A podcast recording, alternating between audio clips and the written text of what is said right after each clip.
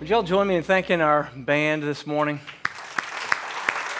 Wherever they are, they left the building with Elvis. But it's amazing to me how much talent we have. That was Emily Clark, who is our director of traditional music, and she just stepped right in with Brian out of town. And then Drew Feltz just picked up the bass where Johnny left off last week. So just amazing. Have you ever noticed how dogs are much better at taking responsibility for their actions than humans are? We have a dog, a chocolate lab named Georgia, and whenever I say, "Georgia, did you do this?" even if there was nothing that was done, she will come right over and she'll say, "Yeah, I did it, whatever it was, I did it, yeah." And then roll over and, "Oh, you rubbed my belly now." You know, and so dogs are ready to connect with relationship. Even when they've done something wrong, they're ready to repent. They're ready to take ownership for what they've done. Not so much humans.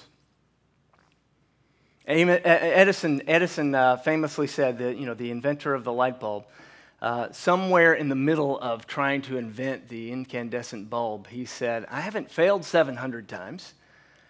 I've just discovered 700 ways not to invent the light bulb," right?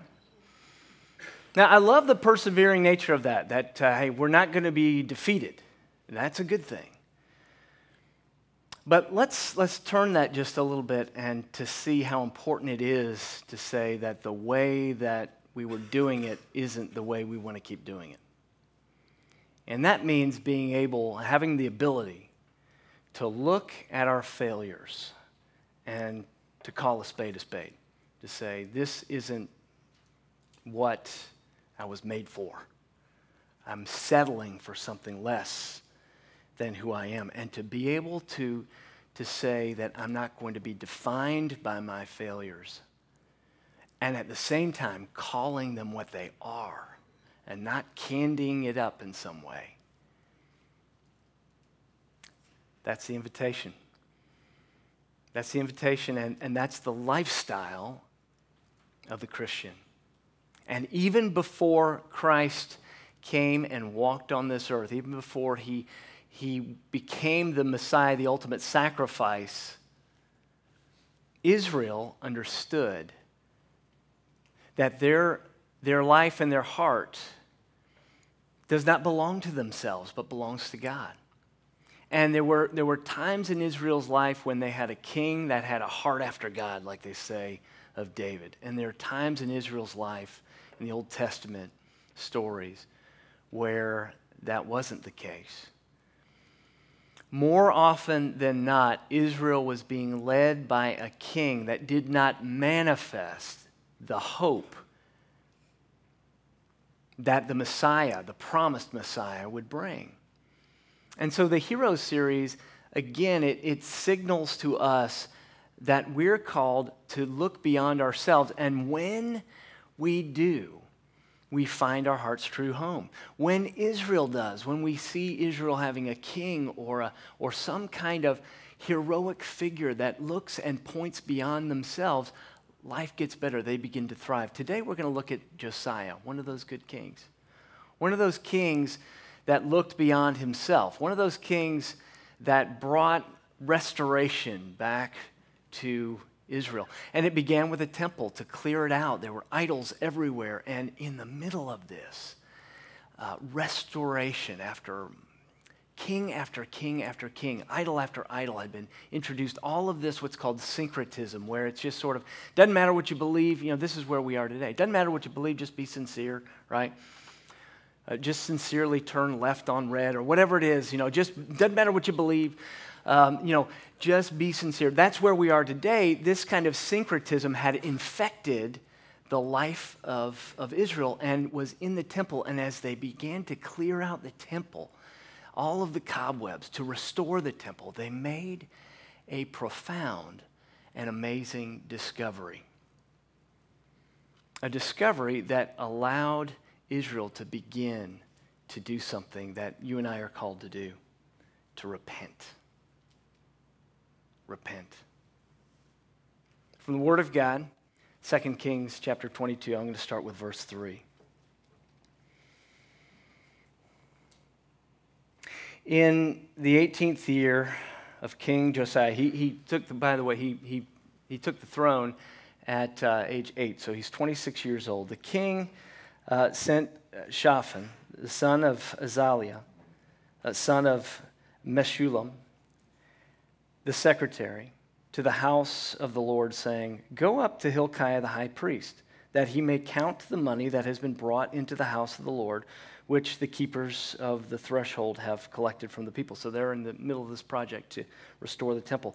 "And let it be given into the hands of the workmen who have the oversight of the house of the Lord, and let them give it to the workmen who are at the house of the Lord, repairing the house, that is, to the carpenters, and to the builders, and to the masons.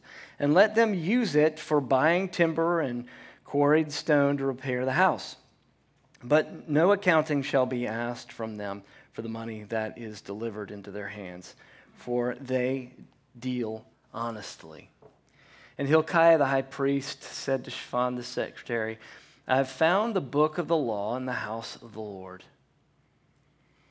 There's another version that that kind of orders the sentence a little differently, a little bit more dramatically, where it just says, "We have found a book. We've looked in the house of the Lord, and we found something kind of strange, a book." And probably what this is Deuteronomy, which Deuteronomy is the summary or the recounting of what happens in of the laws as accounted in the Pentateuch. "And I have found the book of the law in the house of the Lord." And Hilkiah gave the book to Shaphan and read it.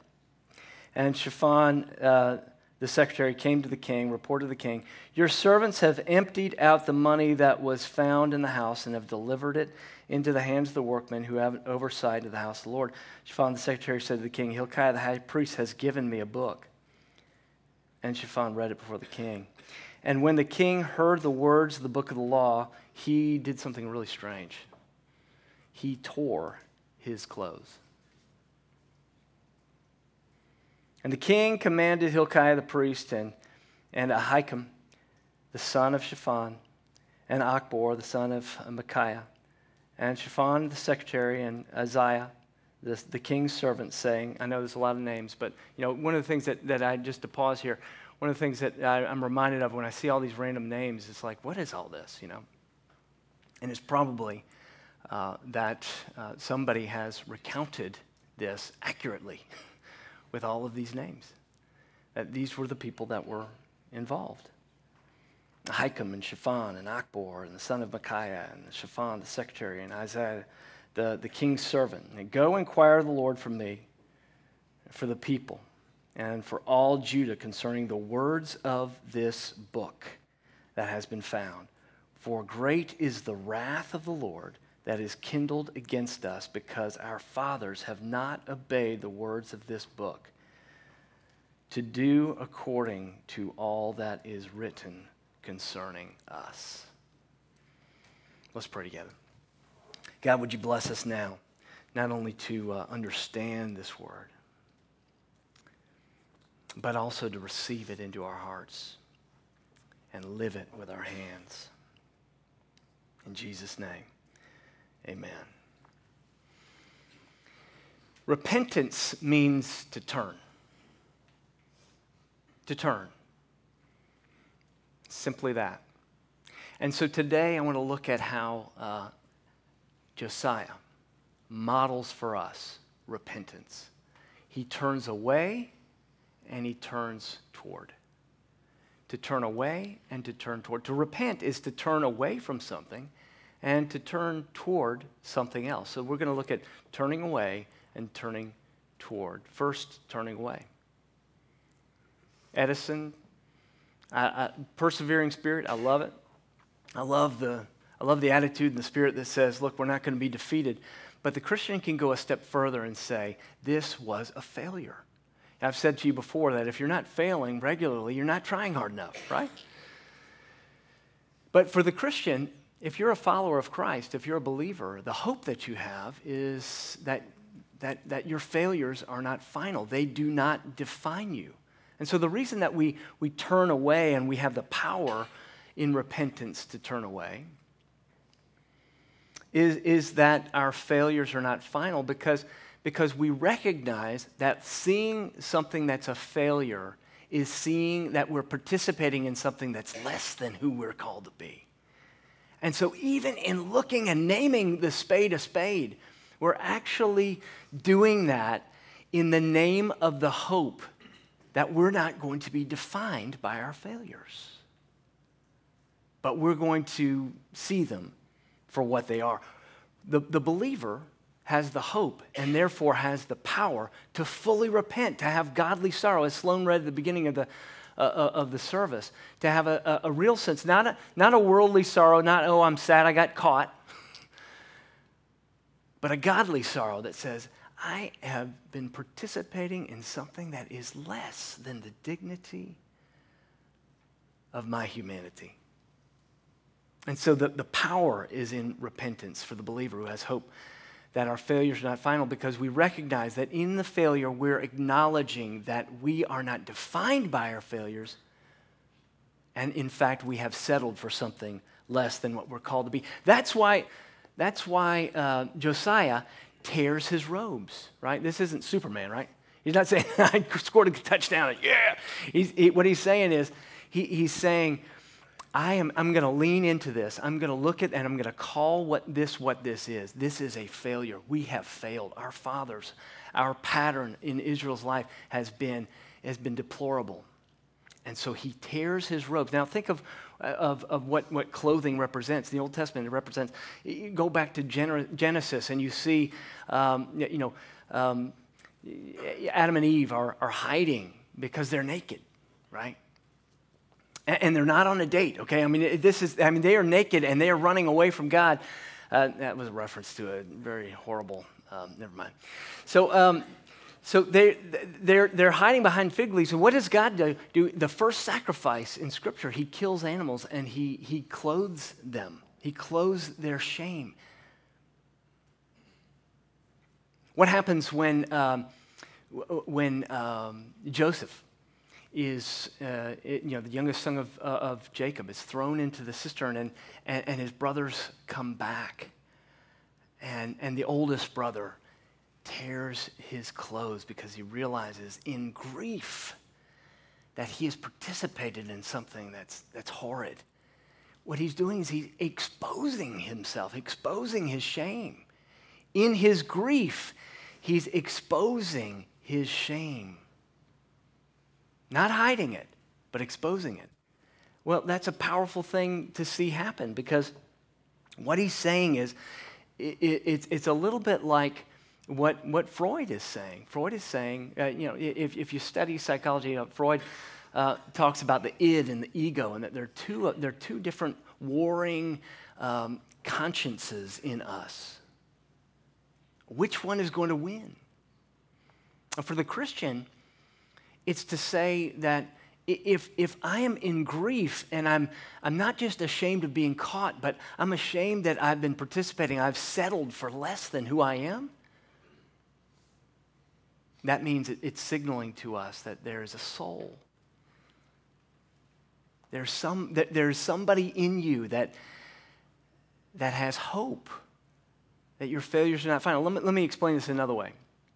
When I was growing up, and I remember at a certain time, I realized that I really wanted people to like me, and so I was always trying to say something funny, and it was all about trying to get people to like me. And I realized one day, I said, you know what? I don't always like me. I thought that would be funnier than that. But I guess you'll agree. No, I mean, seriously, I don't always like me. How can I expect everyone to always like me? It was such a freeing thing to say, I don't have to have everybody always like me. I don't always like me. But here's the hopeful thing in that thought. When I realized I don't always like me, that means there's a me. There's a me in there that can see the war. And there's a me in there that's sort of like, as Lincoln said, our better angels, to listen to your better angels. There's a soul and there is a hopeful life in you. Paul puts it this way. In Romans 7, he says, 7:9, he says, I was once alive apart from the law, All right, what does that mean? I was once alive apart from the law. But when the commandment came, sin came alive and I died. Does that mean, so he goes through this whole argument in Romans 7. Is it the law? Is that the problem? As long as we don't have the law, then we're not going to be held to any kind of standard? He says, well, the very commandment that promised life proved to be death to me. For sin, seizing an opportunity through the commandment, deceived me and through it killed me. So the law is holy and the commandment is holy and righteousness and good. Well, here's what he's saying. He's saying it's not just a battle of equals, of the ego and the id, as Freud said. But what he's saying is there is a true self. And see, this is what Josiah is recognizing. Josiah is realizing that the law is a grace. A lot of times we think of law over here and grace over here. The law is a grace because when the law is telling you you're settling for something less than you are dignifying something that is very undignified. You're participating in something that is less than your full humanity. That is a grace. It's a grace to be confronted. It's a grace to have things pointed out. It is the grace of God that pricks our hearts and tells us that we have erred, that we've strayed, that we're broken people. Because only in acknowledging that there's a problem can we begin to turn from that, to turn away from it, with the hope that our failures are not final, with the hope that what Paul is saying is, I died, I'm going to die to that self. You see, this is the confusing and often difficult thing to talk about because this is where you get to the place of mystery. What happens there, Tim? Well, I don't really know. I can't really tell you.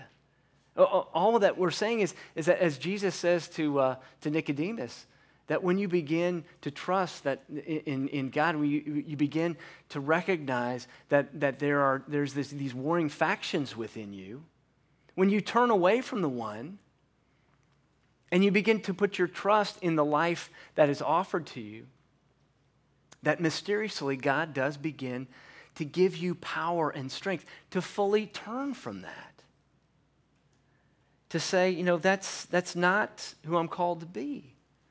And it's not to try hard. It's not to get on the try harder treadmill. This is what a lot of us do. I'm sort of tempted to moonwalk here, but a lot of people just sort of get on this try harder treadmill. It's like, oh, wait, I see what I'm doing over this way, and this stinks, and so I'm going to try harder, right? I'm going to try harder, and you get on this try harder treadmill. That's not what's happening here. That's not what we're being called to here. Don't miss the gospel here. Let me read to you a quotation from a guy named Lawrence, known as Brother Lawrence. He was a humble little cook in a monastery centuries ago. He said this, that many do not advance in Christian progress, right? You turn. That the reason why he's saying that many do not advance in Christian progress is because they stick in penances. In other words, they just get on the try harder treadmill. And particular exercises. So he's saying they're very religious. While they neglect the love of God, which is the end. That this appeared plainly by their works and was the reason why we see so little solid virtue. You see, you think of the addiction cycle that we have that's getting worse and worse and worse in our country. And so often we're filling that void with something, and when we try to step away from it, we're stepping and we're creating a vacuum, and we don't know what belongs in that vacuum. And so you can't just turn away from something. You have to know what you're turning towards. Josiah understood what he was turning towards. He understood that there is a desire, and that desire matches up with something powerful. As C.S. Lewis says, the fact that our hearts yearn for something that earth cannot provide is proof that heaven must be our home. You see, you're not just turning away from something and just getting on the try harder treadmill. There is a desire, a deep, deep desire that matches up with our heart's true home. I remember being in St. Louis the first time and standing under the arch. And I was by myself, and I looked up at this thing, and I thought, the grandeur of this thing. Have you ever stood under the arch and saw? I mean, it's a work of art. In its scale, it's just hard to even wrap your mind around that human beings produced this thing. And it just, in terms of how it's engineered, it's just beyond. I mean, it's somebody's equation that came off of a page and into reality. We strive. The human spirit is a marvelous thing. And so for us to settle for something less than our heart's true desire is called idolatry. It's when we take things of this earth, God's good gifts, and we try to put them in the place of God. It's when we take things that are temporal and we try to put them up there as ultimate. And we keep turning away from them, and we get on the try harder treadmill saying, I don't want to desire that thing anymore, and you feel that cycle, you know, whatever it is, that whatever pattern you're in, and you try to get away from that pattern. And if you don't know what you're turning towards, you're just going to create a frustration cycle for yourself. You see, it's not just enough. Repentance isn't just turning away. It's turning towards. Josiah recognized that when the law was read to him, it was speaking to a place in him that was calling him to a nobility and an honor and a vision for human life that was bigger than what he was participating in. That Israel had been broken and was being called to be restored. Josiah recognized, even as the psalmist said, he said, "Oh, how I love your law." Isn't that a strange thing? How does anybody say, "I love your law"? It's kind of like saying, "Oh, how I love walking uphill," right? Oh, how I love just taking step after step uphill, except when you know that there's a summit ahead of you. Don't you love it then? Don't you see the benefit and the purpose of it? It's not to earn something. It's not to say, I'm going to turn away and get on the try harder treadmill uphill, right? Just to slide back down again. It's to say, I'm being called upward. I'm being called up to a dignity and to a nobility for which I was designed. And that taps in. When it taps in to desire, see, this is what Josiah recognizes, and this is why it's heroic, because his desire is not to be somebody better. His desire is to have his heart satisfied, right? As one pastor says, a famous pastor, he says, God is most glorified in us when we are most satisfied in him. God is most glorified in us when we are most satisfied in him. Today, we are afraid of missing out. FOMO, fear of missing out, right? And like the syncretism of this age of Israel that Josiah steps in, we have a little of this and a little of that. We see that perspective when we try to incorporate it, and we want this thing, and we are in a frenzy in so many different directions. We end up settling. We fill our heart. As Calvin said that the human heart is an idol factory. An idol factory. We're so prone to taking God's good gifts and making them ultimate things and putting our hope there. But when we turn away, not just to get on the treadmill, right? The try harder treadmill. But when we understand that the law and the purpose of it is to tap into your desire for the greater thing, then we can begin to have the motivation to keep going in the repentance direction. Well, see, that's what this table and this meal is all about.